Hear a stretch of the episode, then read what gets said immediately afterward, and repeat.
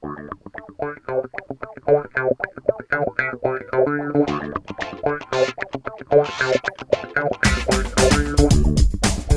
guys, this is War Council, a uh, hobby centered podcast for miniature enthusiasts. This is uh, our November episode. Uh, today is November the 5th, 2015. And my name is Caleb Dillon with White Metal Games. I'm Phil Corman with Brushwork Minis. And we have a special guest joining us tonight, all the way from Alaska, Carlos. What's going on?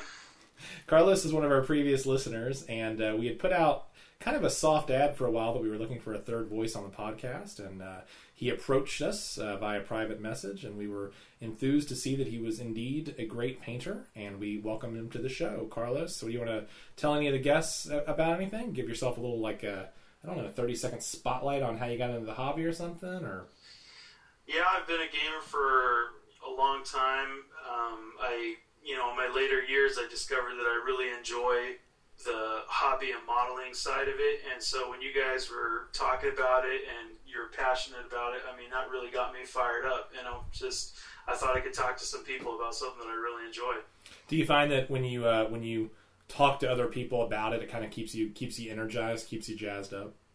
Absolutely. I mean, when you talk to somebody and they're doing stuff, uh, you know, kind of centered on what you're doing, or you look at a tutorial, or you hear somebody talking about a product maybe you've been thinking about. it. I mean, it's all, it's all, it's just motivation, you know. Yeah, man, for sure. Cool, man. Well, we welcome you to the podcast tonight, and uh, so a couple quick uh, notes. It is now November, so Car- Philip, I see you're growing your beard out quite a bit. Oh, I am. Uh, Carlos, you're in Alaska, or I'm, I'm guessing. I always assume it's like very freaking cold there, although I'm probably pretty naive about that. Are you Movembering it up for the month? No, this month I had, I had a pretty nice mustache going, but I had to shave it because you know the old lady shouldn't care for it. Oh, I see. Yeah, I've never. I mean, I mean, I'm not.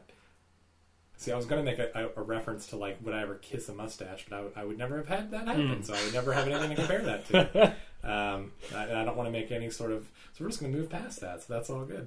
Um, I cannot grow facial hair. I've got too much Indian in me, or so I think. After like three or four months, I I would be like the equivalent of like a teenager, like going through puberty. Would just look really bad. So I, I have never tried. After about a week, I can't take it anymore.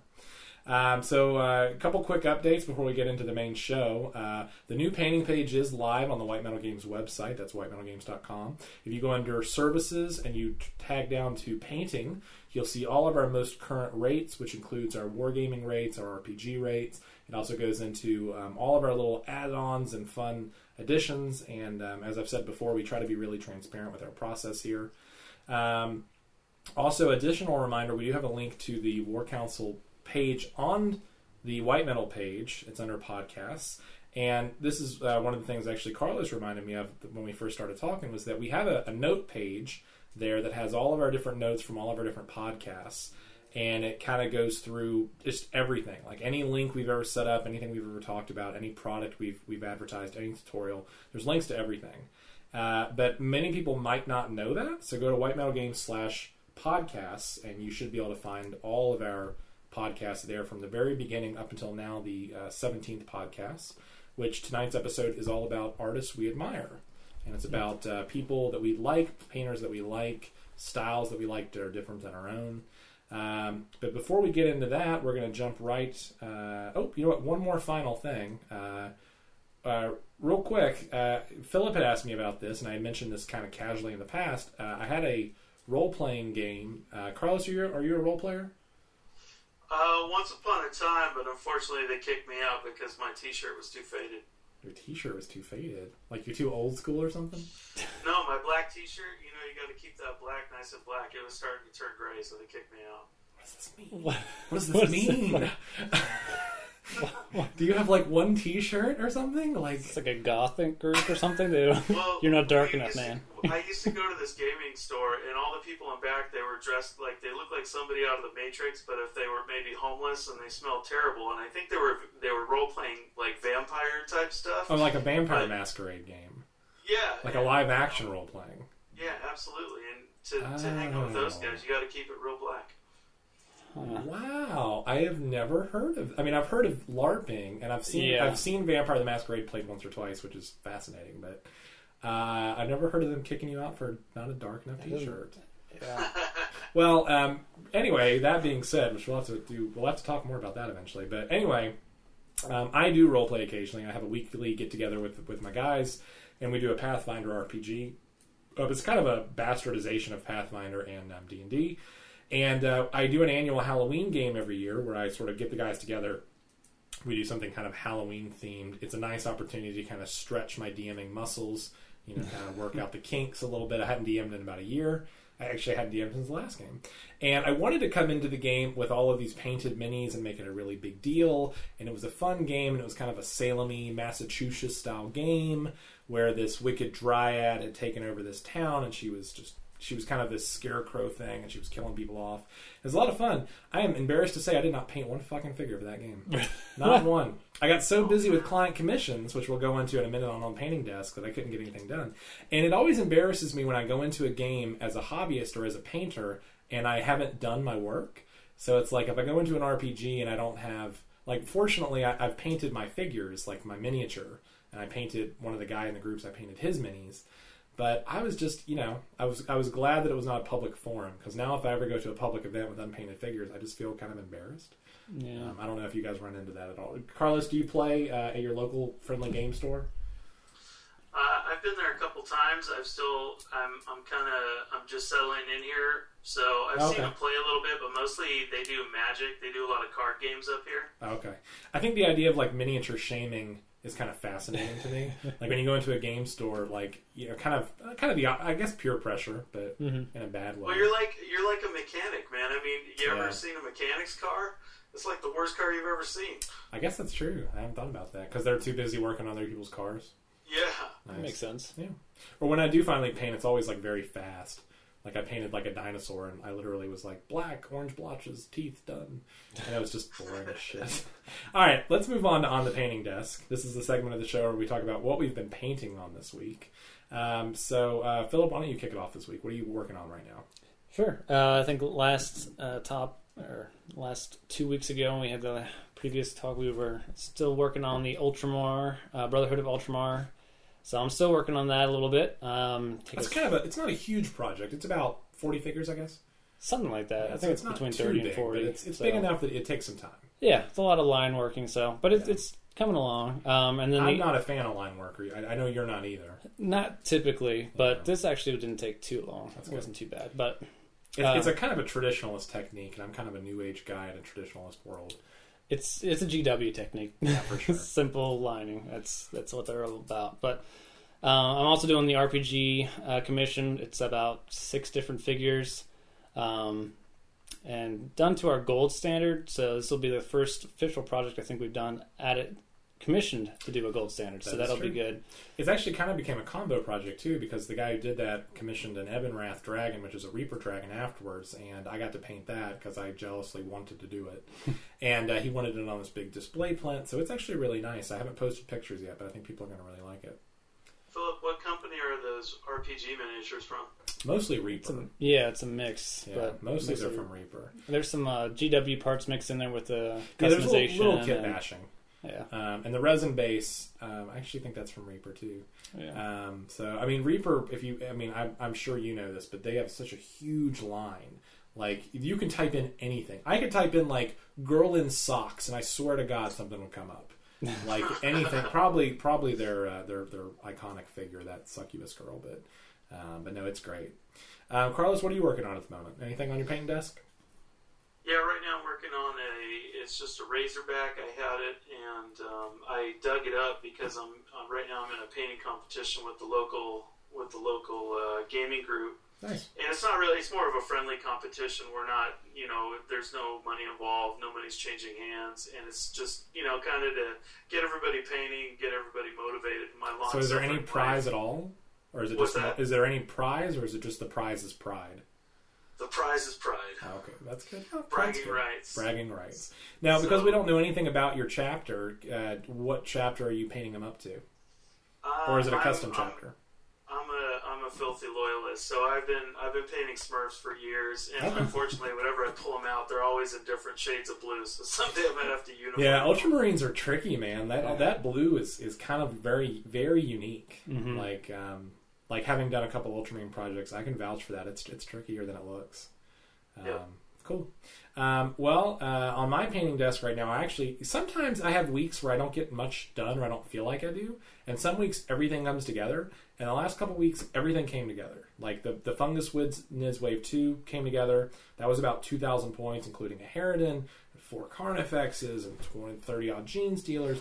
so that all finished up. It was like nine Lictors. It was insane. Post pictures for that are posted fucking everywhere. I post pictures like everywhere these days. I post them on the website. I post them on Facebook. I post them on Flickr.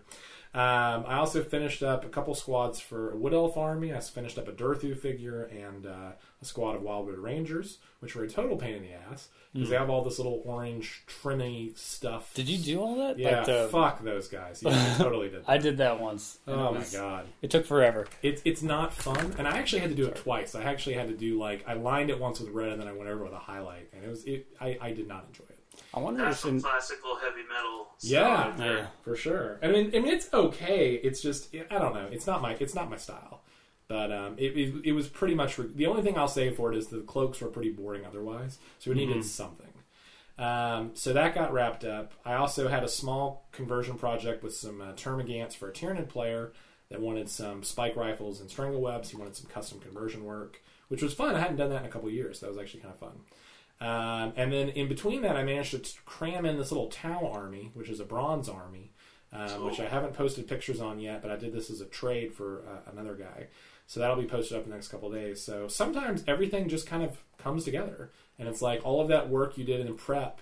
You know, like my wife says, when you when you paint a room, the hardest part is the prep, mm-hmm. and I feel like that's kind of the true thing in painting too. It's kind of just everything leads up to the finishing strokes, which sounds weird now that I say that out loud.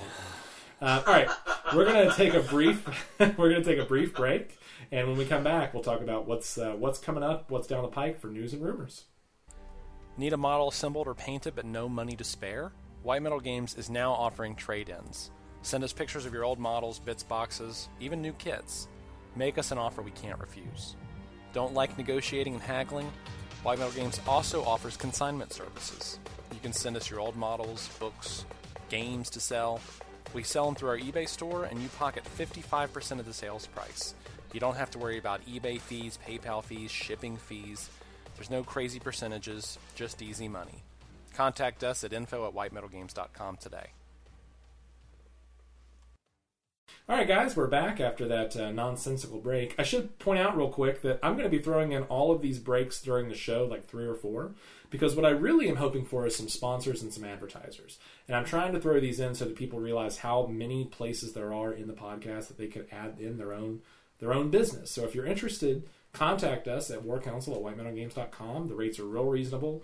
We're going to be offering some banner space on the White Metal Games site, plus mentions during the show. I could be talking about your products right now. Um, and the only real restriction to that is probably other painters. Like we're probably probably not going to advertise many other painters right now, um, other than brushwork minis for Philip. And uh, if Carlos does any professional painting, do you ever do any commission work, Carlos? Um, I've been putting the, the message out there, but I still need to work on my website. You guys have a great website, so I'm hoping to pick your brain a little bit about that. You know, it's only great after a long time. like this is like the second or third iteration, and it started as a blog, so it takes a while to get get kind of your vision straight. But um, all right, well, let's jump into news and rumors. And I think the big rumor we can probably agree on right now. It's not even a rumor anymore. There's been so many released pictures. Is Horus Heresy. Yep. Um, so Horus Heresy, 30k. Um, Carlos, I haven't talked to you about this yet. What is your stance on Horus Heresy? Where do you come in on this? Oh, Almost God. like cult-like following for Horus Heresy. Definitely. I mean, that's that's iconic. So, I mean, if anybody who's been following it for any length of time, I mean, that was I don't even remember what the first book it was in. I think it was in like maybe the um, what was that? That it was the Hordes of Chaos or some book back in the old That days. is back in the day, yeah, probably. Yeah, and I mean the art and everything was was amazing, and the the lore, which basically, I mean, GW has been trading on that for decades now, because that's really what sucked everybody in. Yeah, it's a good story. It's a prodigal son Mm-hmm. story. It's kind of a, a classic betrayal story. You know, son kills his father. It's like it's iconic. It's easy to glam onto. I get it. Um, but frankly, like, well, before I say this, what do you think of the new? What do you think of it, Car- Philip? Um, I think as from a story perspective, I think it's great. Uh, it's very interesting. It's got a lot of depth to it. Um, from a gaming perspective, I've never played it, so I don't know how it runs. I hear great things about it. Yeah. Um, but a lot of people have mentioned this. It's it's Marines versus Marines. It's kind of boring in a play from a play style. Isn't that the selling point, though? I mean, because Mm-hmm. everybody's always complaining about balance, and the, th- the nice thing about Horus Heresy is that you're basically you're going to be across the table from the exact same army every time. That's a good point, I guess. Yeah. But it does feel a little boring. Like, isn't the idea though? That, I mean, so the models don't look so. They don't. They're not. It's not like chaos versus. I mean, it is technically chaos, I guess, but it's more like civil war. They really haven't been tarnished. by Yeah, that's the thing, is they're not the Same armor, same look for So, the most part. Um, so I can understand why people would say that it looks a little boring, but I get Carlos's point too that it's it's meant to kind of be an internal civil war. Um, like if you think about like I don't know the American Civil War, like they all look the same except one army's in blue, one army's in red gray. So And I'm kind of the same idea, I guess. I believe it's supposed to be at a much higher scale in terms of numbers. From what I understand, the, like a Marine squad in 40k is 10 people. Yeah. In 30k, it's 20. So you've got great. larger squads. You've got a bigger battlefield essentially. Carlos, do you play 30k like using like the Forge World rules? I I've I bought one of the books and I haven't up to this point, but I I swore I swore on a stack of Bibles I was not going to buy it. I was not going to buy it, and then the local store was like, "Hey, twenty percent off," and I was like, "Oh no, no!" I had to get in. Okay. I mean, even if you're a Marine player, it's still a great value. You're Yeah. getting 30 Marines for basically the price, or you're getting 30 Marines, five uh, Terminators, Lords, Two HQs plus and a Contemptor. for the price of three boxes of Marines. Yeah. And they're all in an older style, which Yeah. a lot of people, if you want to buy that from Forge Someone World- actually did a breakdown on Bell where they Mm-hmm. compared the price versus what it would cost on Forge World versus what it would cost here, and it was something absurd. it's like four times the amount. Right. It was a lot. stupid. Um, so from that sure standpoint, I think it's interesting. I wonder from a business standpoint. I mean, is this like part of like? I mean, I don't know, but is this like a GW plan? Like, does Forge World secretly despise them because they're taking money out of their pockets, or is this secretly great because it allows Forge World to now sell ancillary pieces, like additional models Mm-hmm. that people need? I think it's kind of like a gateway drug. It's to kind of give everybody a little taste, you know, maybe knocking off a little bit of the price and then suck them into the real to the real, you know, main course. I'm going to take the other side of this thing and say, who gives a shit about Horus Heresy? like, at the end of the day, it's just more fucking models people are not going to paint. Like, I go to the mm-hmm. local game stores, they're either painted poorly or they're not painted at all. So I feel like adding more, like, I, like I'm the worst for this. Like, I have a billion projects in my garage, adding up over time. Fuck, I bought a model today, I don't have time to paint. And I just do that all the time. And I think that people are going to buy the set. It's going to be very, very, you know, it's going to be Space Hulk, I think. It's going to come out. It's going to be fun. They're going to enjoy it for a couple months. And then it's going to get shelved. It's going to be put away. And it's going to be traded on eBay like mad. Now, what I will say for it in positivity is that what an opportunity to build an entire army once that does go to the secondhand market. Like you can grab all that stuff, you can you can re repurpose it. But frankly, like the models are okay, but and I don't know what I was expecting, but we've seen all this. We've seen it on Forge World's website. We've seen it over the last couple of years, slow rolling out. So it's not like this was anything new. And it's kind of like it's like a board game, right? Like there's tiles or something. I keep looking at the computer like he'll t- like he'll see me, which is ridiculous. For people who don't know, uh, Carlos is coming to us tonight via Skype because my dumb ass could not figure out how to pipe in a phone to the soundboard, and I've been trying for a couple weeks now. Uh, and I keep looking over the computer as though he could see me, but it's a phone call, not a video call. And I don't think he has a camera anyway. Um, it's pretty ghetto looking. We have a microphone pointed at the We, computer. we took some pictures, so If there is a listener out there that knows a lot more about sound than I do, which would not be hard, uh, please message me at warcouncil at whitemetalgames.com and we'll, we'll talk about maybe a trade or something. um, anyway, so that's my stance on Horus Heresy. It's just more gray plastic. it You know, so I, I think it's interesting, but I don't know. I, I think it, I think it's like going to burn out real fast. That's my opinion. Well, I think anybody who wanted to start and who has kind of like, you know, just buying, I don't know how much a squad is, so I'm talking out of my ass right now. But I mean, it's A definitely squad a, these it's days a great 40 place to start, you know. Yeah, that's true. As a buy into the hobby, it's not a bad way to buy in. It, it- as a as a starter set, it is a it is a good value, like you said. Definitely. Um, so yeah, that's fine. Um, we know it'd be nice. I don't think they're going to have it in there, but if they had a short copy of the 30k rules from the Forge World books, like kind of like a, a get you started guide. That would be useful. Yeah. I don't know if they interesting. do. Um, Yeah. Well, the, the rumor here's the rumor part of everything is that apparently it's supposed to continue beyond this. Like it's not just this starter. So they're going to launch It's another supposed to- line. Uh, Well, from what I've I've heard, there's going to be a couple other boxes that are going to Mhm. be coming out with just individual units. That's cool. and it'll be ti labeled as 30k, 40k too. Sure. Like not all of them, but some of them have been said to have that. So Now, on the downside of this, though, with 30k, like, I mean, I don't know for sure, but do any of the other armies? They don't really. There's no real representation of like, like what are orcs 10,000 years ago? I'm guessing they're about the same. they're crappy. Yeah. they're worthless. they're, they're the same. And like Tyranids, I don't even know if they were discovered in 30k. Tau, I don't think had been discovered. they in weren't 30K. even born yet. Yeah. They didn't. So they're young. Okay, that makes sense. Yeah. So, um, so is it kind of like what's the word? Exclusionary, I guess. Well, Yeah. They they're the one who birthed Slaanesh, right? So they had to be in the mix. Yeah. So I guess you've got room there for some of the older races. Like Necrons are probably kicking around. Eldar are kicking around. Yeah, I think the difference though, like according to like the storyline in that time period, like the Marines kicked everyone's ass. It wasn't even a competition. Really. Like they were just massacring everything. So I don't even know if there's like a way to so like get no. them in. yeah. Well, in the lore, I guess they kind of do like all the stories. They they're kicking everyone's ass, but like they really did destroy. Like they're just taking over everything. All right. Well, um, interesting. I'm curious to see how it develops. Um, so, what else is on the rumor front? Tau obviously are, are not really a rumor anymore. They're out. They're out in full Mhm. force. Um, they are going to get a new codex. I heard.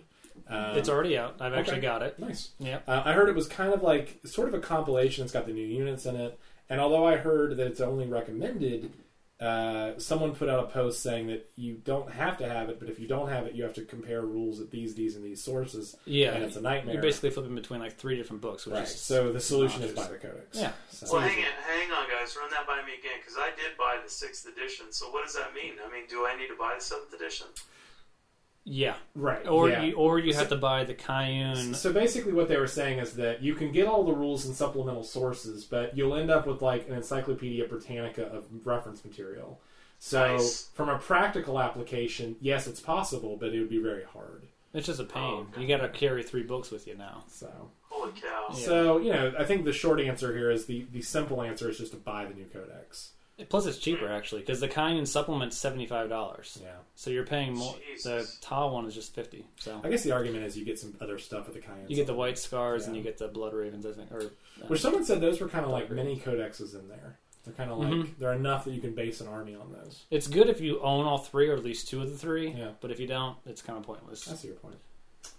Um, and I, I don't want to put this to bed quite yet, but I keep hearing rumors down the pike that the new uh, gargantuan figure for Tyranids may be a dominatrix, and I'm wicked excited about that. I don't even remember what the dominatrix. So it's kind of like a, it- it's, it's not as big as a Hierophant. In fact, it's only slightly bigger than an Exocrine. So in game terms, it's about the same size as a Knight.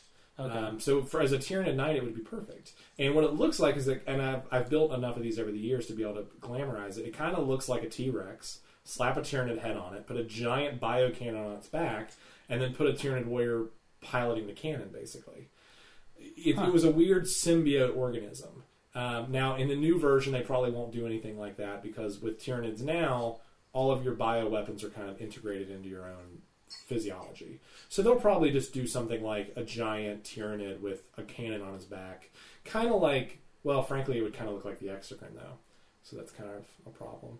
That sounds awesome. I mean, like they need Yeah. something that brings in because so many armies now have a Titan or like a Knight type character. Forge World has the, the Macaron, but it's hard to get. Yeah, You know, it's it's, a, it's hard to, unless you're ordering from Forge World. There's no equivalent.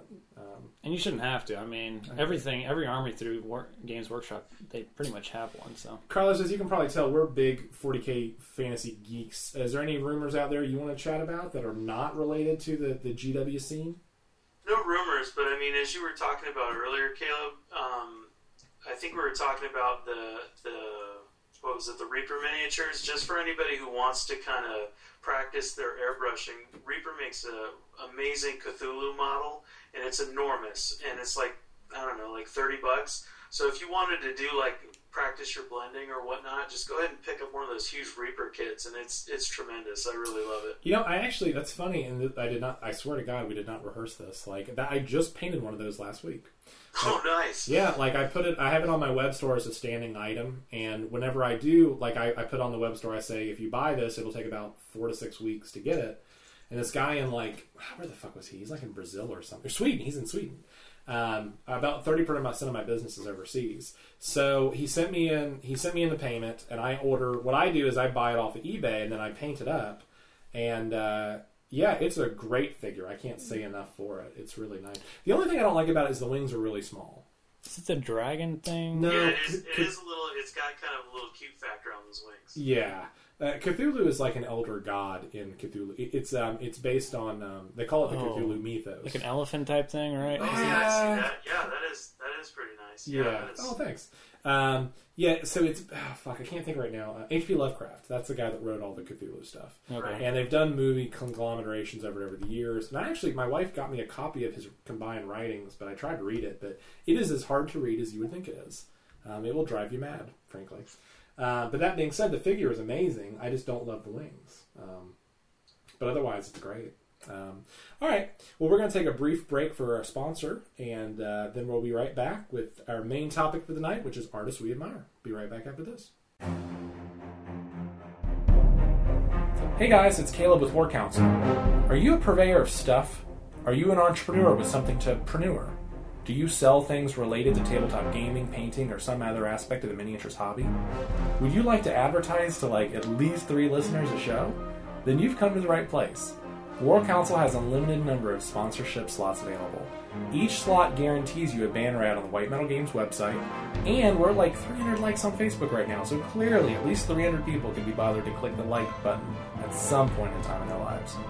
For $20 a month, we'll promote you and your products on the show. For $10 more, you can have an entire 30 second commercial. Like this one, only, you know, better and more relevant and stuff. Email us at info at for more information, and until you do, put your minis where your mouth is. All right, guys, welcome back. Um, we are, our main topic tonight is artists we admire, and this is kind of a break from our normal show where we try to educate you about painting technique, and we thought we'd try to educate you about other painters out there. So I asked um, both Carlos and Philip to come up with three artists that they liked and admired, and I also picked three. And I was glad to see that we, um, I think Philip mentioned this, that they were all very different uh, for the most part. Uh, so what we're going to do is kind of give you a one minute recap of every person and provide you with a link to their website, talk a little bit about their work and why we like them. And we're going to kind of do it round robin style. So I'll start off. Um, my first artist was James Wappel of Wappellious. It's a blog. It's not a full website, really. Um, James Wappel, I've kind of mentioned him before, and his big claim to fame is he uses this thing called the shaded base coat technique, which, as far as I can tell, he trademarked it. The basic idea of the technique is that you work in very fast layers and you work in very thin layers. So he effectively glazes his models to the point that he wants them to be. So he lays on his first base coat real, real fast, just blocking in major colors, and then he glazes or washes the shit out of them until he finally just makes this, like all the colors kind of fade together into a very natural looking figure. And the other thing that he's really famous for is his bases. Like he does a lot of marbling technique on bases, and you know, he'll take a flat base and he'll turn it into like a Roman bath style tiled floor. It's it's amazing. It's really great. He's got incredible freehand technique, uh, and uh, he also has a series of videos on Cool Mini or Not called the Painting Pyramid, which is not a cult as culty as it sounds, but it's actually a great series of videos. They're about twenty bucks a pop. And even though I've never watched any of them, um, I would I would love to if I ever could afford it. Um, so yeah, James Wappel, if you like kind of a water based, almost like a watercolor painter, he's incredible on Wappellious. Uh, Carlos, who was your first artist? Uh, I wanted to talk about Banshee, and he's actually he's a Spanish painter. His name is Alfonso Alfonso Giraldes, and he's probably one of the best painters in the world right now, or at least according to Putty and Paint. And the thing that he really captures the best, I think, is his color his color theory. Just the colors that he uses in, in highlights and shades, they're not your typical white and black. I mean, he, he really goes in deep, and the way he thinks about just combining colors is amazing. And obviously, he's a very, very talented painter. And not only that, but he's a really approachable dude. So, I mean, if you have any questions about something he's done, I've asked him uh, probably at least I've contacted him on Facebook three or four times, and he's always very uh, welcoming to any kind of input. He loves to talk about his work, and I mean his non-metallic metal is amazing. Wow. So you actually sent him a, like a message or something, and he actually got back to you. Yeah, he did. He's he's talked to me several times, and that's like I think one of the best things about this hobby is that you can basically talk to the you can talk to the best. You can talk to the Michael Jordan of painting. You couldn't talk to Michael Jordan, but you can talk to Banshee. That's true. I didn't think about it that way, but that's absolutely true. Like they are more accessible. Um, yeah, and um, as a community, he's got a community page on Facebook. So I guess does he consider himself like a commission artist or just an artist? He's kind of. I think when these the the guys who are more, they're not necessarily as prolific. They tend to teach more than they than they do commissions. I know he does commissions. He does a lot of box art for European miniature companies. Sure. But um, he's he's more definitely more of a, a technique oriented guy. So he'll probably it's a little slower. One of the things I see on his page immediately is that his um, his uh, profile pic is like a self. I'm going to go with a self drawn mural probably, or just maybe it's just a picture of just some guy. But well, that, that that guy that he has right there, he's painted like probably I've seen at least ten or fifteen versions of that, and that's kind of like he, he tries a bunch of different techniques, and he shows neat. like this is how you do it with white, this is how you do it with black and white, this is how you do it with colors. So One that's things- a, a display miniature he uses. That's very cool. One of the things that's great about that is that it shows like his freehand technique and just how he can. He doesn't need a 3D structure to do that. He can just paint on a flat 2D surface and create texture. And I, I think that's the better the painter. I see better painters really start to climb Mhm. onto that. Like I'm not a hand artist. I can't draw like a, a guy. Um, you know, not really. And this just looks really good. Like it's really well defined. Uh, okay, Philip, who was your first artist? Um, well, what you just said is kind of segue. I mean, Karol Rudyk uh, is my all-time favorite. Uh, has been for a while, and um, he's amazing. he is probably one of the better freehand artists out there. Um, he does a lot of like actual murals, murals on tapestries. I just, he does entire like battle scenes just on like the side of your horse's cloak.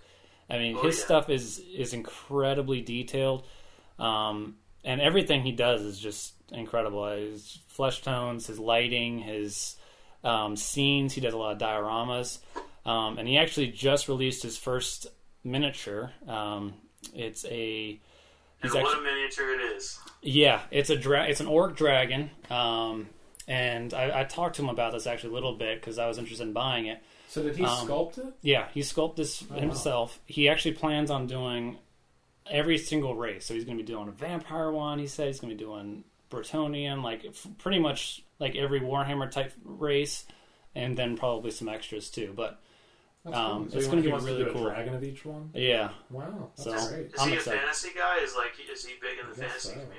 I don't know what he uh, where he does or what his role is in, outside of just his painting and things. He seems to be more just a painter. I don't know if he Uh-huh. plays the game or does anything like that, but fantasy seems to be what he tends to be drawn closer to. I don't see him doing as much sci-fi like 40k type work. It's I uh, find that with like the higher end painters, I feel like, and I may be wrong here, but I feel like they tend to glam on more towards fantasy. maybe Okay. it's the organic. Like you can be more. I don't know. Flu. I don't know. I I don't mean, know. I But like his stuff is beautiful, Yeah. and he's on Putty and Paint as well.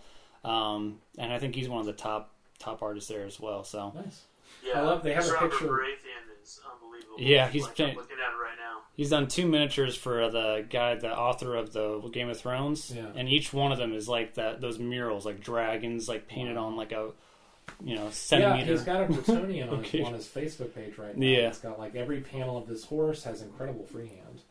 And the sculpt is I don't know what the. I don't know what the scale on that thing is, but it's small. Like he holds up a euro next to some of the pictures, and it's like yeah. Um, but that's it's it's fantastic. Yeah, it's really nice.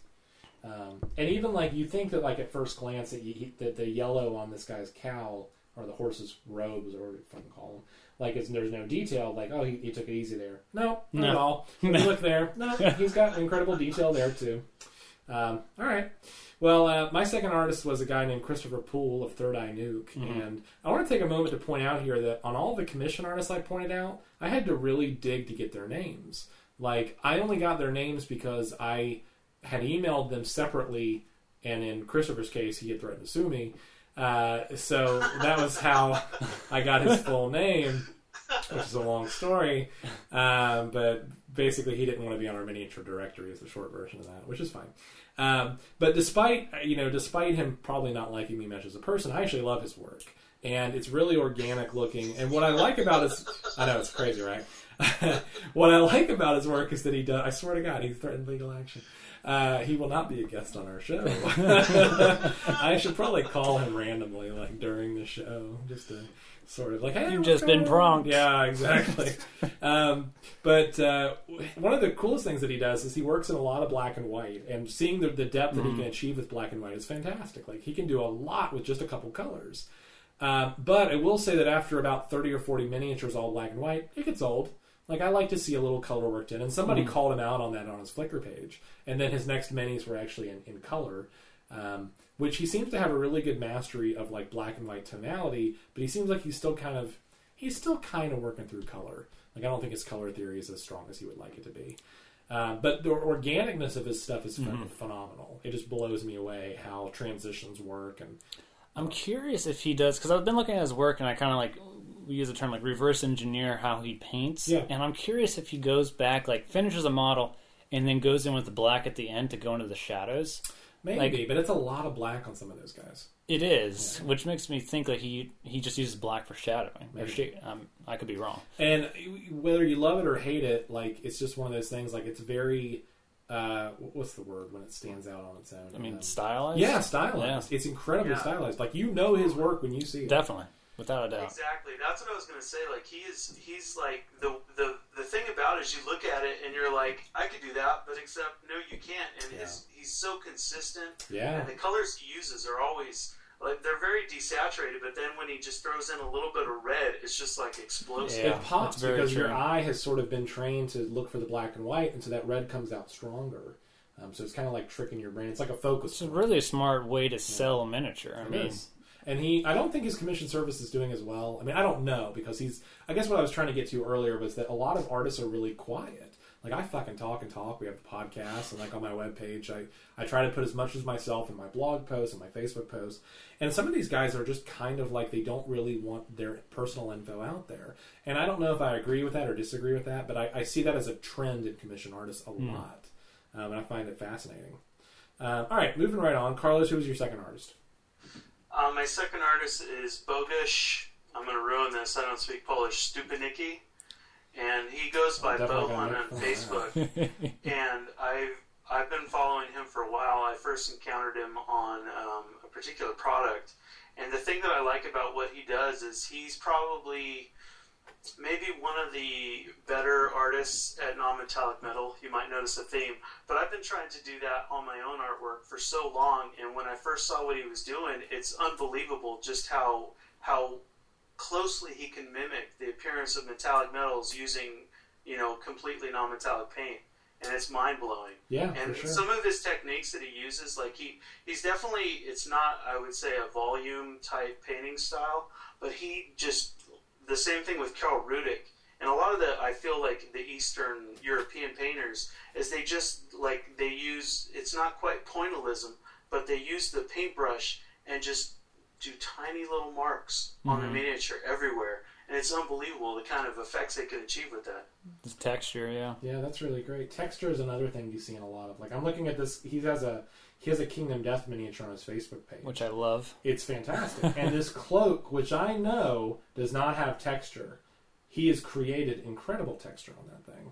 Um, at least I don't think it does. I, I've never seen that one in person, so I don't know. Um, but it's it's phenomenal. Like, and I'm, I'm looking at this thing, going, man, like I know he created a lot of these pock marks and shadows that are just non-existent rea- in reality. But yeah, you're you're right. His his transitions are insane. Um, and I have a theory about guys like this that th- these transitions and fades look so seamless. And I know it's all by brush. I know they're not Mhm. really airbrushing that, um, which makes it even more impressive. Um, okay, he's great. Um, Philip, who's your second artist?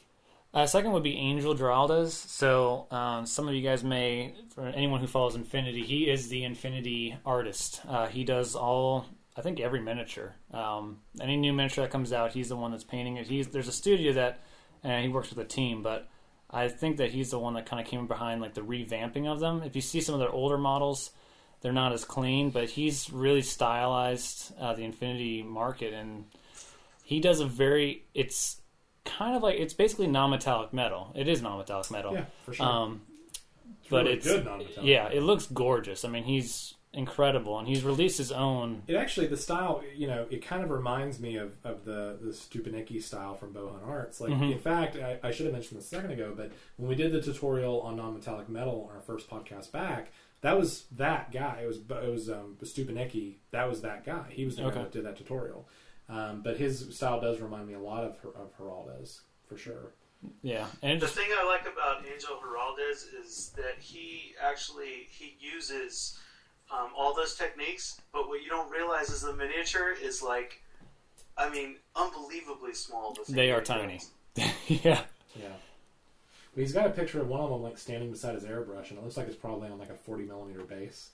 So that kind of fading and transition work at that scale is not something I want to do. The Infinity models are incredibly detailed, though. I will say, like, Oh, I've he's got his with name on his airbrush. How did that happen? Yeah, Did they like? Get, oh, it's I guess maybe maybe Steenbeck like. he's gotten a lot of uh, Wow. sponsorship, I think, through them. So Jeez, that's yeah, he's, he's got his name on an airbrush, Good but he's got his own book too. That's Um, kind of like the guys with their own, like he's like the Jordan, the the, the, the Air Jordans of Yep. airbrushes.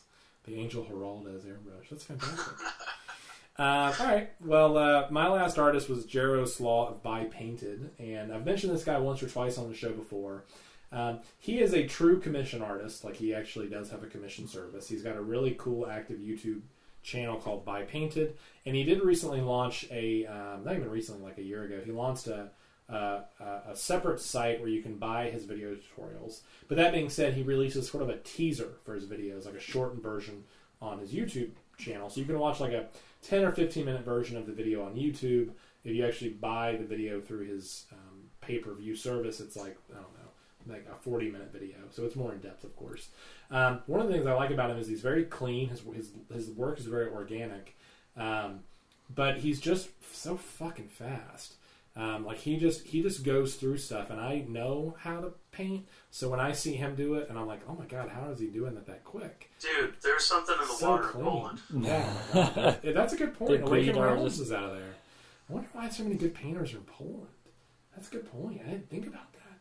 Um, but yeah, he's great. Um, but uh, he never gives his name in the videos. I only got his name because I emailed him separately about something else. Um, but if you go to By Painted, the other funny thing is his voice is kind of like he cracks kind of weird jokes once in a while. So it kind of reminds me. That's a trend. That seems to be a trend in miniature painting Yeah. to crack bad jokes. So uh, anyway, uh, Carlos, who's your third painter? Well, I mean, he needs no introduction right now. Ben Komets on Painting Buddha. They're doing amazing things in the community. Mm-hmm. And you said that most miniature, or not most, I'm sorry, I'll, I'll rephrase that. A lot of miniature painters or commission painters are very tight lipped about their process. These guys, these guys, they've laid out. They say, here's how we do it. This is what you can do. And it's just unbelievable. I mean, these guys right now, they're the fucking truth. That's all there is to it. Sure. Painting Buddha, didn't they have a thing recently where they were signing up on Patreon for support because they were afraid they were going to shut it down? Yeah, um, they were having trouble because they, they tried to release like a I think it was a multi-pass system, and you kind of bought in, and the paintings uh, you could or the videos you could buy the subscription and download the videos, or you could just be an academy or I'm sorry, I don't even know. I mean, it's a little that part is a little confusing, but you It seems like they were trying to get they were trying to get the service going so that they wouldn't have to shut down Buddha. Right, right. And now that what they're doing is they, they have a Patreon service, so you can. I mean, there's a lot of ways to buy into what they're doing. And Yeah. as far as I'm concerned, if you like miniature painting, you got to get on board because what these guys are doing. I mean, they just the a couple of videos alone, watching them has already transformed my miniature painting. Yeah, that's great. And you don't think about it, but a lot of the videos I used to do YouTube tutorials a little bit, but to actually make a really good video takes a lot of work and a lot of time. Like even if it's not like even if you don't think about the fact that you have to paint in front of a camera, you have to get the lighting to a place that it'll work. You have to adjust your camera so that it'll it'll focus correctly, and then you have to paint in front of this thing, which is awkward because I'm always bringing my miniatures to my face to look at them. So it's a different style of painting. And then to add all insult to injury, then someone has to take the footage and they have to edit it. Yep. So it's a lot of fucking work from beginning to end. Um, so yeah, I mean, when those guys do those sorts of things, you, you sort of want to support it because it's like that shit is not free. They take time to do Yeah. that. You know. Yeah. And uh, one of the things I really appreciate about their videos, like I watched one on the horse, how they build um, paint Horus from the Horus Heresy, Yeah. and they go through in depth for free and show you how to paint most of the miniature. But there's certain things like I think the eagle on the like the uh, rubble eagle thing is in like a green marble. If you Yeah. want to see that, then you can pay. It's like I think it was like a four dollar thing to support them, and you get access to all That's the videos. nice. Yeah. So you can still see how to paint at a very high level, but if you want to get those extra added bonuses, you just you know support them a little bit, which I think is awesome. I, uh, I, I, am, I will be honest. I don't, I don't support anybody through Patreon right now, and I think part of that is because as a business owner, I'm always sort of putting my money back into my own business. Um, I do give money to Wikipedia, ironically, because I use that all the time.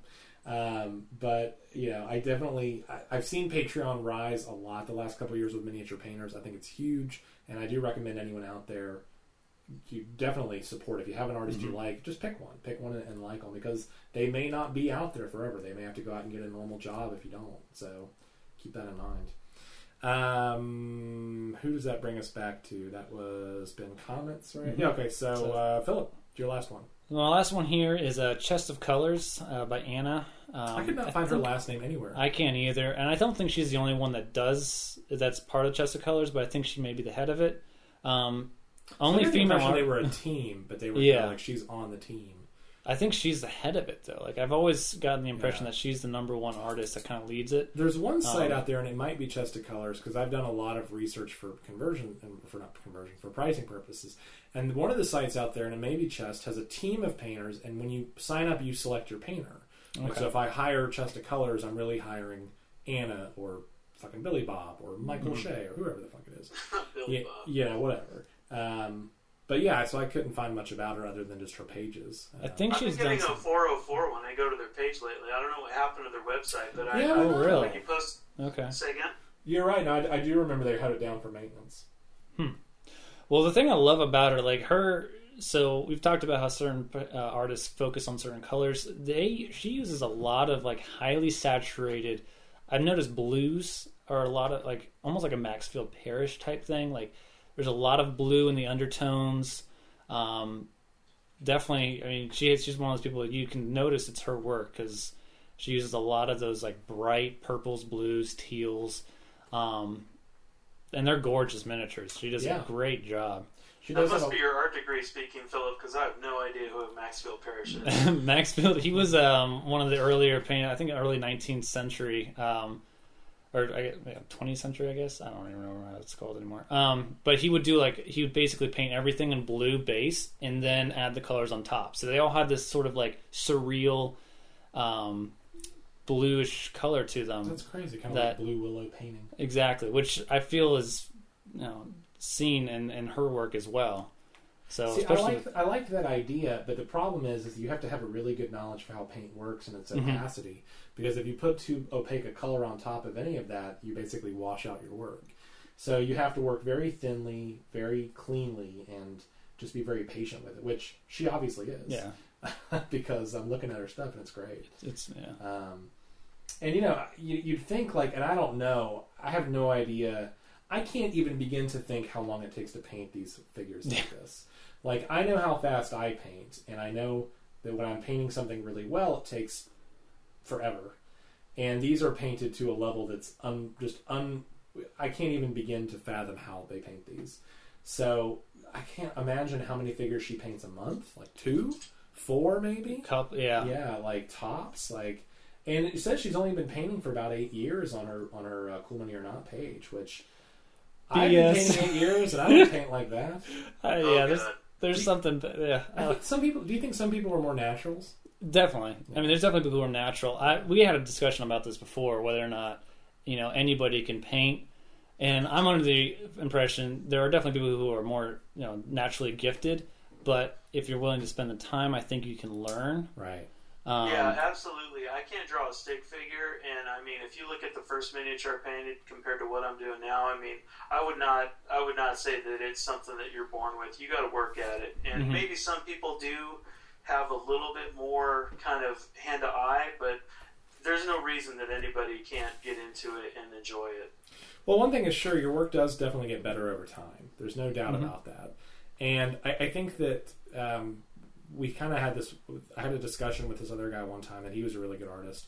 And he said that he felt like anyone could get to any level, which I disagree with entirely. I, I think that everyone kind of has a glass ceiling, and I, I, I think Wow, that you're that's const- dark, man. well, I, I don't mean like in life. I just mean in terms of like range. Like I think if I spend fifty, I don't know. Uh, I- I don't know how, how, how even to put it into like a thing because I could say if I spend 50, 60 hours on a mini, let's say it's the same amount of time she spends on a mini, they're not going to look remotely the same. Like even if I poured that much time into it, because what she's done is she's developed those skill sets over years and years and years. And Well, it's, it's, it's kind of a different conversation, but I mean, I've read somewhere that you know there's a certain point that you get to with every process on a miniature, and the artist has to know when they cannot improve anymore. But at the same time, I mean, there's there's nothing that you can't do with enough time. I suppose. Um, but I think that where that runs into the problem is like, and, and this kind of goes into what I wanted to talk about anyway, so we're just kind of jumping into the conversation is what makes a good artist versus a great artist. Like, I don't think I'm bad. Um, like, I, I certainly, like running a commission service, I oftentimes have said that I'm kind of a, a painter by proxy. Like, I'm probably a little better than the average person. I'm not super better. Um, but I'm really just making myself available. You're hiring me out because you have money and I have time. And that's kind of the trade. Whereas in the case of like someone like any of these artists today, for the most part, like well, maybe with the exception of my three artists, because most of them are kind of commission artists. Uh, well, not James Wappel, but anyway, that's neither here nor there. These guys are phenomenal. Like they have incredible talent, and I don't really think they're a painter by proxy. I think they're artists. Like I don't think of myself as a miniature artist. I think of myself as a craftsman. Like I'm there to sort of, you know, put the pieces in, in order in the right way and my tactical sensation, tactical, tactile sensation, and color choices are probably better than most people's because I have an artistic inclination. But I don't look at my work and compare it to someone like Ben Komets or Angel Giraldes and even think I'm in the same league as them. Like I'm not, I'm not even playing the same game they're playing, really. um, in in my opinion, not to be down on myself, just to be realistic. I think there's a level of creativity there that I struggle to get to. I mean, I, I'm nowhere near. I'd love to be at the place that these artists are, like Karol Rudyk, Angel Giraldes, and all them, but I can't visually see it. Yeah, And I think that's sort of where I think some people are going to hit those limitations. Is they're not going to. They can have all the skill they want, but creativity wise, not everyone's going to be able to see that. yeah. And Well, when you see these color transitions, and I think Mhm. Carlos, you might have mentioned color theory or color balance, but you know it plays a big part in the higher level painting. Mhm. And even though I know the basics of color theory, these guys are, are making these paints just sing. Mhm. Like they're just they're working them together in ways I would have never envisioned. Um, it's just phenomenal. It's just like you said, I can't see that. Like it's I, like uh, Salieri and Mozart, right? yeah, for sure. saying? Yeah, kind of. Like not to say anything against Salieri, like he was a musician, yeah, but he wasn't Mozart, you know. And that being said, like you know, not everybody can be. Like there's a what's the word? It's um it's not prodigal. It's um when you're a natural Prodigy. talent. Prodigy. Yeah, the, some people are just a prodigy, um, and I, I think that a couple of these people may be that way. Um, I think that people like Christopher Poole and Jaroslaw are kind of like if I was to put it in sort of a tier, they're the next level that I want to get to. I don't want to copy their styles, but they're the level of they're the level of care that I want to achieve. Whereas someone like you know Karol Rudyk or Angel Giraldes or Anna, I don't personally feel like I will ever get there. Like, and I don't feel bad about that. I just don't think I, I can do it. Um, then again, probably when I started painting, I didn't think I could get here. So maybe I'm wrong. Maybe I'm way off. Maybe I'm way off the map. Um, I don't know. Uh, what do you guys think makes a good artist into a great artist? Like, what do you think separates them, other than just the sheer basics of like they're a fucking good painter, like from being just a painter? Well, like when I started watching the first Banshee, I watched the Miniature Mentor, and this is a product, but uh, I, it's tough to find any of Banshee's tutorials. I think he does mostly only live gigs, so you either got to buy the T-shirt or be there. But when I started watching his videos, it scared the shit out of me because he doesn't have recipes. He doesn't say three drops of water, one drop of paint. He says get the paint, make a mess, start putting it on the miniature, and then see what happens. And I'm like, what? What the fuck are you talking about, man? That's Come on, fascinating. we have rules. Wow. um, I think after a while, and this is kind of like, I mean, I, I'm not a martial artist. I did like Wing Chun Kung Fu for six months and got my ass kicked. But I've heard that uh, what was this, Bruce Lee had uh, somewhere in his book. He said that eventually all the styles kind of blend together until you get this natural cohesion.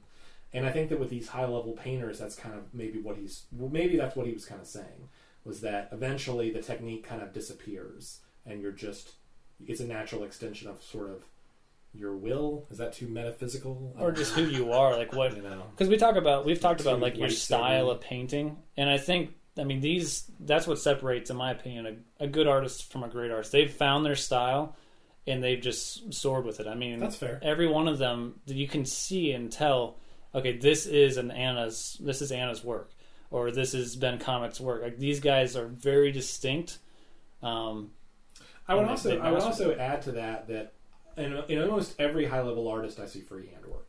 Mm-hmm. And I think that's one of those gaps that it's like you don't think about it, but being able to draw with a paintbrush is kind of one of those gap separators because it draws so much attention on a model. Yeah.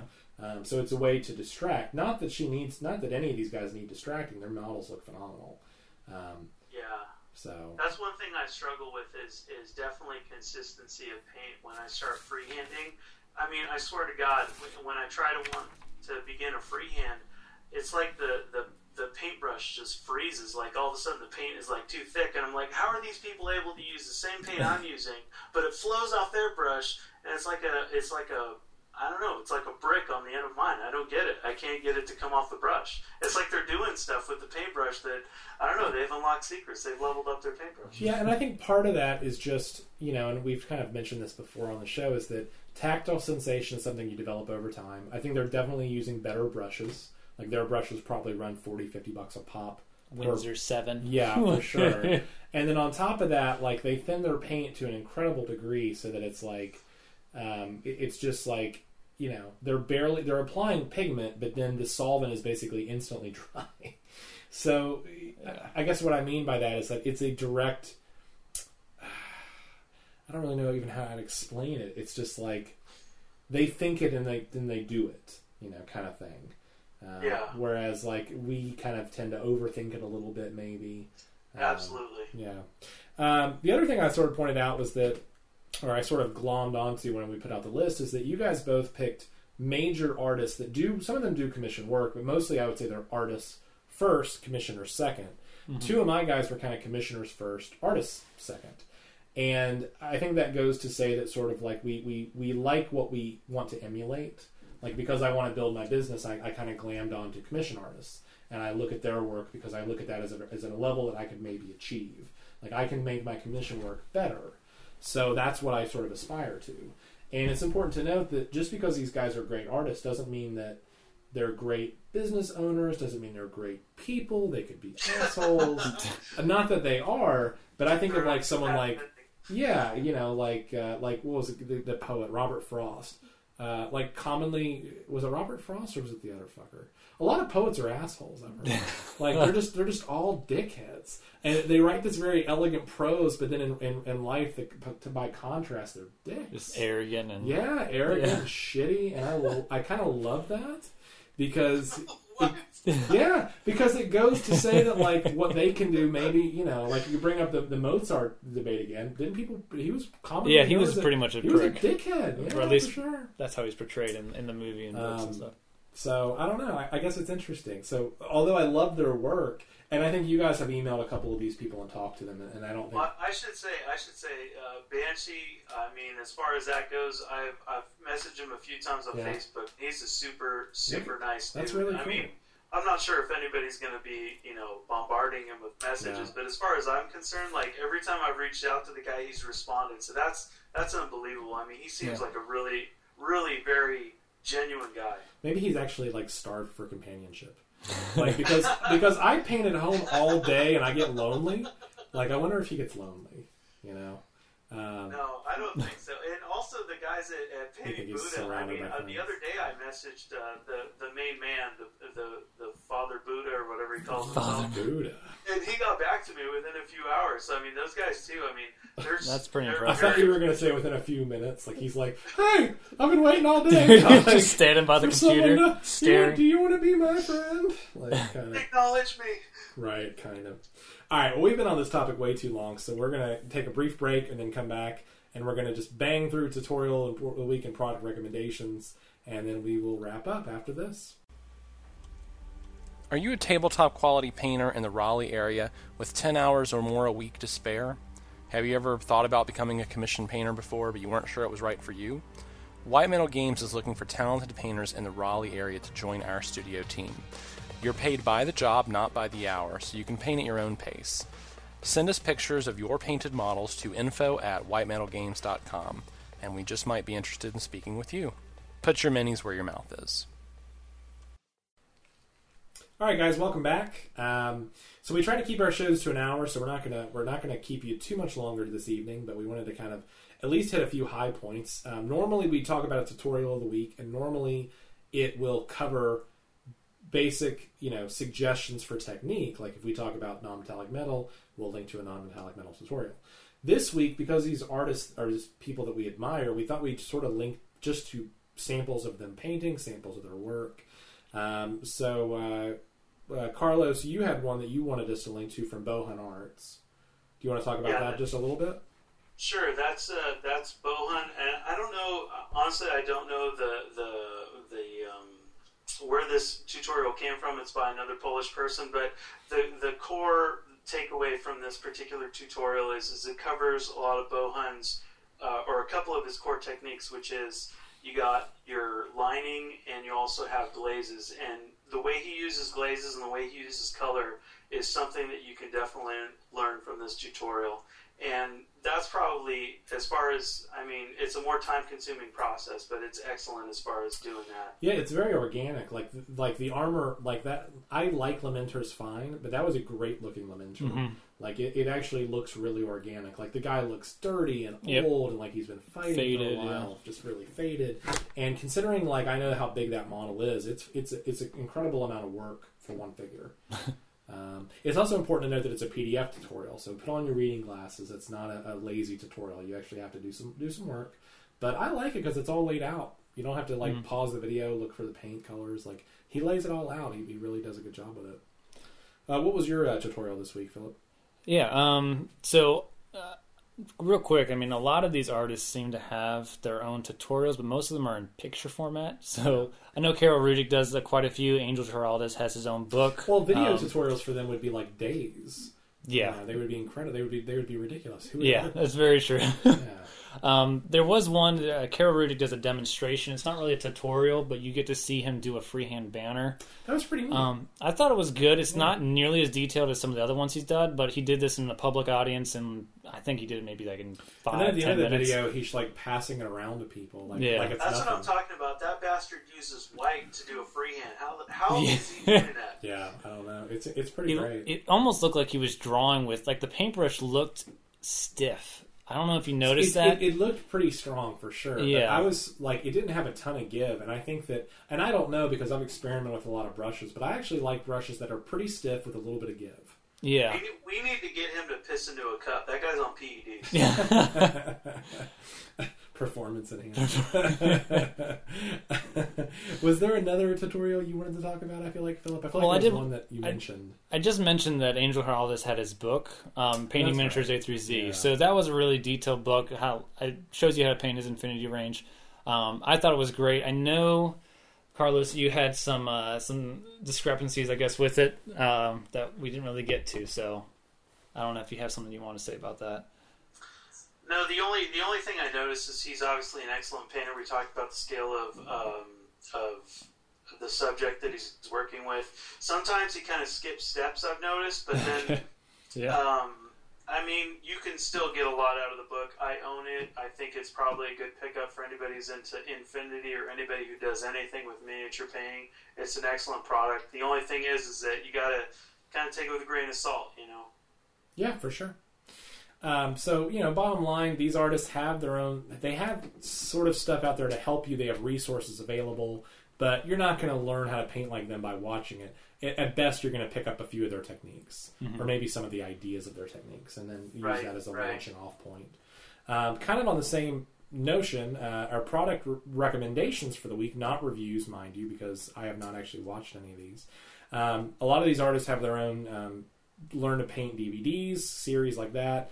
Notably, I put a link to James Wappel's Painting Pyramid. I'm also linking to the Core Technique DVD by P3. Now, this is by Privateer Press, and I like it because I feel like it's kind of their version of a how to paint guide, like GW has their book version. They have a DVD version.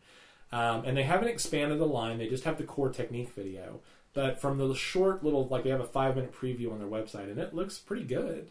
Like if you want to learn how to paint like Privateer Press, not like the 'Eavy Metal team, but like the, the P3 guys, this is a great little video. Um, Hey not- Caleb, Yeah. could you put a could you put a link to that marble painting tutorial by James Wappel? Yeah, absolutely. I'll add that in. Um, uh, he does some. I, I don't even know if it's a tutorial, but I'll, I'll put the, the, the, the, the PDF for the uh, the blog post. It was a blog post where I saw it, and just it's unbelievable. Yeah, I'll definitely do that. Um, and then there was one other product we wanted to mention this week, which is called, which is from Miniature, Miniature Mentor, and I honestly don't remember which one of you guys had that. I think well that was Carlos, I believe, right? Yeah, um, they have probably like twenty or thirty tutorials. Maybe that's too many, but anyhow, there's you can either buy individual videos or you can buy the service. There's three particular videos that I'd recommend. Number one is Banshee. Number two is there's a guy. So they're, kind, so they're kind of like a hub, I guess. Yeah, he's he, but the guy is uh, he's more of a scale modeler. Yeah. Um, what he does with with his scale with his scale models is actually he uses very simple techniques. But what he does is it's called the layering effect. He uses them one after another. So individually they're very simple, but what when all added together, they're more than the sum of their parts. And just that video alone can take your painting to the next level. And Very cool. I absolutely recommend. I need to find his name. Stand by. Sorry. No, no, it's okay. I mean, I, I think that uh, kind of what we're getting at here is that you can learn a lot from free YouTube videos, free blog posts, free tutorials. But any artist who's worth their salt eventually realizes that you don't, if you if you're good at something, you don't give it away for free. So they need to make money. They need to support themselves as artists. And you know, like me, I started doing commission work full time this year. It was really important to me that I, you know, be able to, uh, I don't know, just just get it all. How do I? I don't even know how to put this. Making money is hard, and any way you can find as an artist to make money is difficult. So I, I absolutely support these guys doing all this kind of stuff.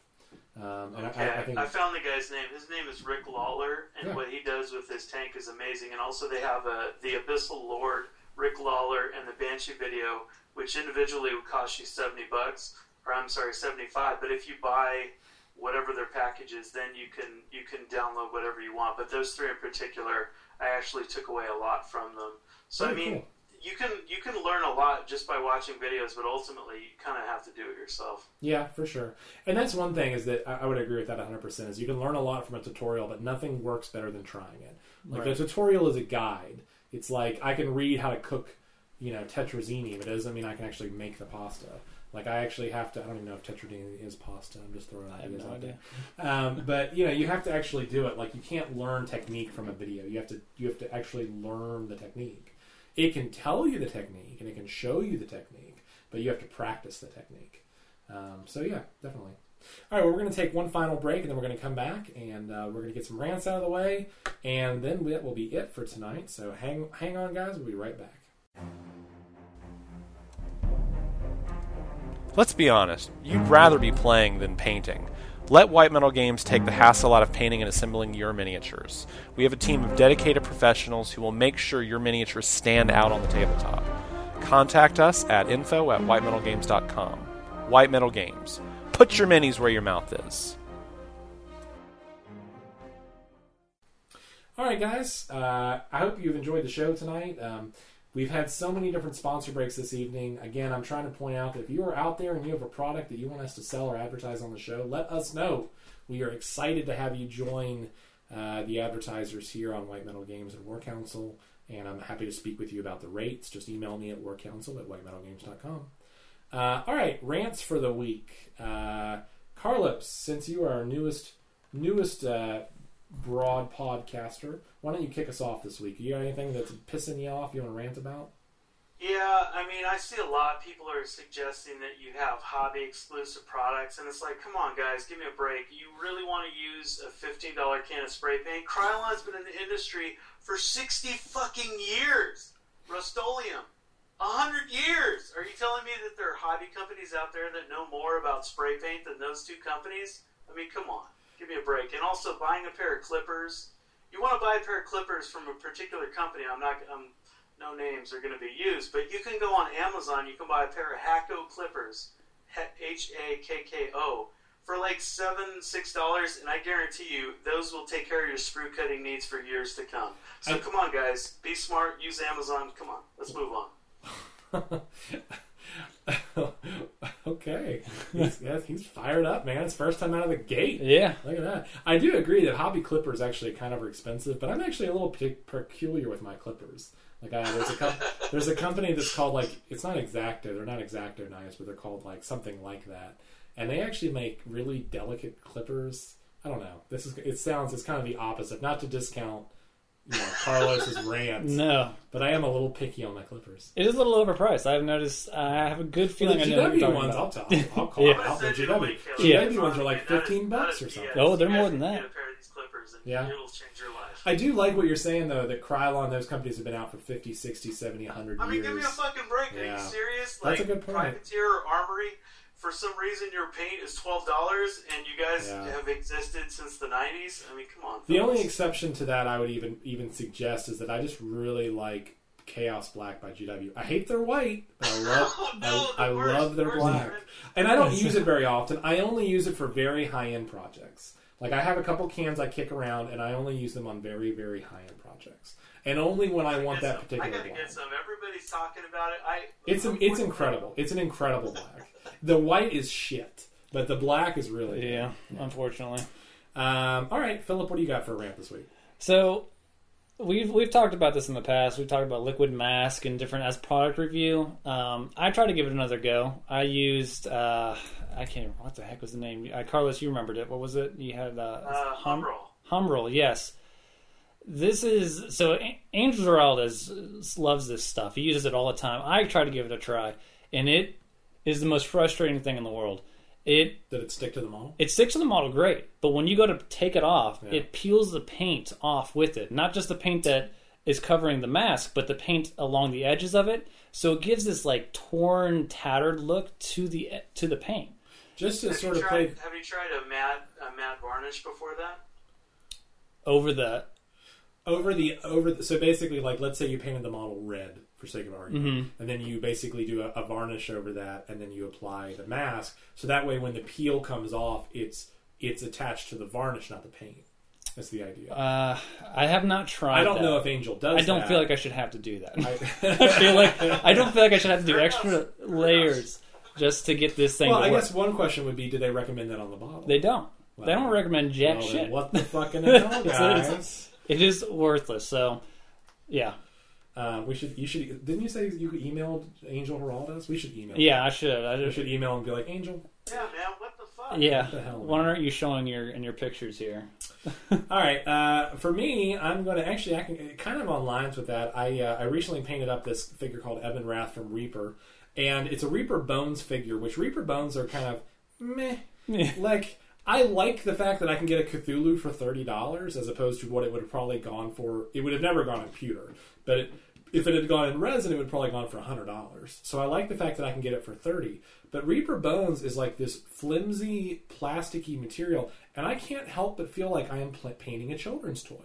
Every mm. time I paint one of these, I'm just like I feel like I bought a four dollar toy from a kid's toy store, and because the details are a little muted anyway, it, it kind of feels like that. But mm-hmm. on top of that, if that wasn't worse for wear, my biggest problem with it is is that even when I wash them after I get them to demold any of the leftover residues, paint still tends to flake. So I painted Evan Wrath. I got them all primed up. I even varnished them a little bit. And then when I went to do the assembly on them, paint just started flaking off. Like little bits here and there were coming off. So I had to go back in and do touch ups. So what should have been a very simple project became very complicated because I think that the resin on Reaper Bones is just fucking slick like glass or something. Mm-hmm. I'm not for sure. but it Yeah. drives me fucking nuts. And the only the only You know what reminds me of is those, those toys you used to get when you were little kids that were from China. For it's that same kind of stuff. The only thing I can I can say positively is that I've heard some people say that is if if you used an enamel based spray paint to prime Yeah. versus an acrylic based paint, that it tends to hang onto the model better, and that's true. But it's sticky as shit, and it creates this really sticky residue throughout the painting process, which means that it's harder to do washes, it's harder to do dry brushing. So a lot of your techniques really kind of go out the window. So you, you kind of have to make a hard choice, which I hate. So I guess one idea is you could do like a base enamel prime and then an overspray, but then you're losing detail, so it's a mess. Um, I just wish they had a different resin. I think is my bottom line. I wish they used a different resin for bones.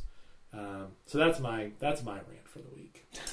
So okay, well this show's gone on a little long this week, but I, I hope you guys have enjoyed it. We wanted to tell you about our favorite artists out there, and I think we managed to sort of cover the bases out there.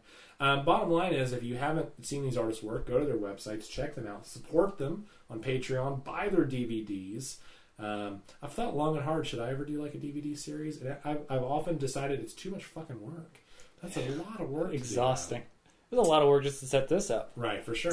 Yeah, look at this. We've got this ghetto rig. This Yeah. morning. Um, so, just as a reminder uh, out there, if you're if you are listening to the podcast and you are a technical savvy guru, email us at uh, warcouncil at whitemetalgames.com, and we may be able to work out a trade or something to try to figure how this are, how this works better. Um, but I guess for now, not a bad gig. So, Carlos, thank you for joining us on your first podcast. Yeah, it was uh, great, guys. Thank Great, you. awesome. Um, well, is there any sort of now we're, we're bleh. So tired. I can't even think. This takes us to our outro. We are out of here this week. Thank God. Uh, I don't really have anything else to say. I think I think we covered. Is there anything on your guys' mind you want to sign off with? Uh, I have one last thing. Uh, Carlos brought this to my attention last uh, week uh, when he was trying to check out my work, Brushwork Minis on Facebook. It's one word, Brushwork Minis, all one word. Um, I realized it was hard for some people to find it. So Yeah, no apostrophe, just M I N. yeah. Yep, and uh, there's another brushwork menus out there that's separate words and other things. They're a lot more. They're actually like a full-on commission service with tons of other stuff. So not Once you, once you like the page, it shows up in your feed on Facebook. So hopefully, if people find the page and like it, Mm-hmm. Yeah. I'll, I'll link it in our outro section. I'll link to Brushwork Minis. That way, people will have no excuses. Carlos, anything you want to sign off with? Anything on your Yeah, mind? man. Keep painting, keep believing. I like that. That's a good slogan. Keep painting, keep believing. It's pretty good. All right. Well, my name is Caleb Dillon with White Metal Games, I'm Phil Cornwell with Brushwork Minis. and Carlos is joining us from Alaska. And until next time, put your minis where your mouth is.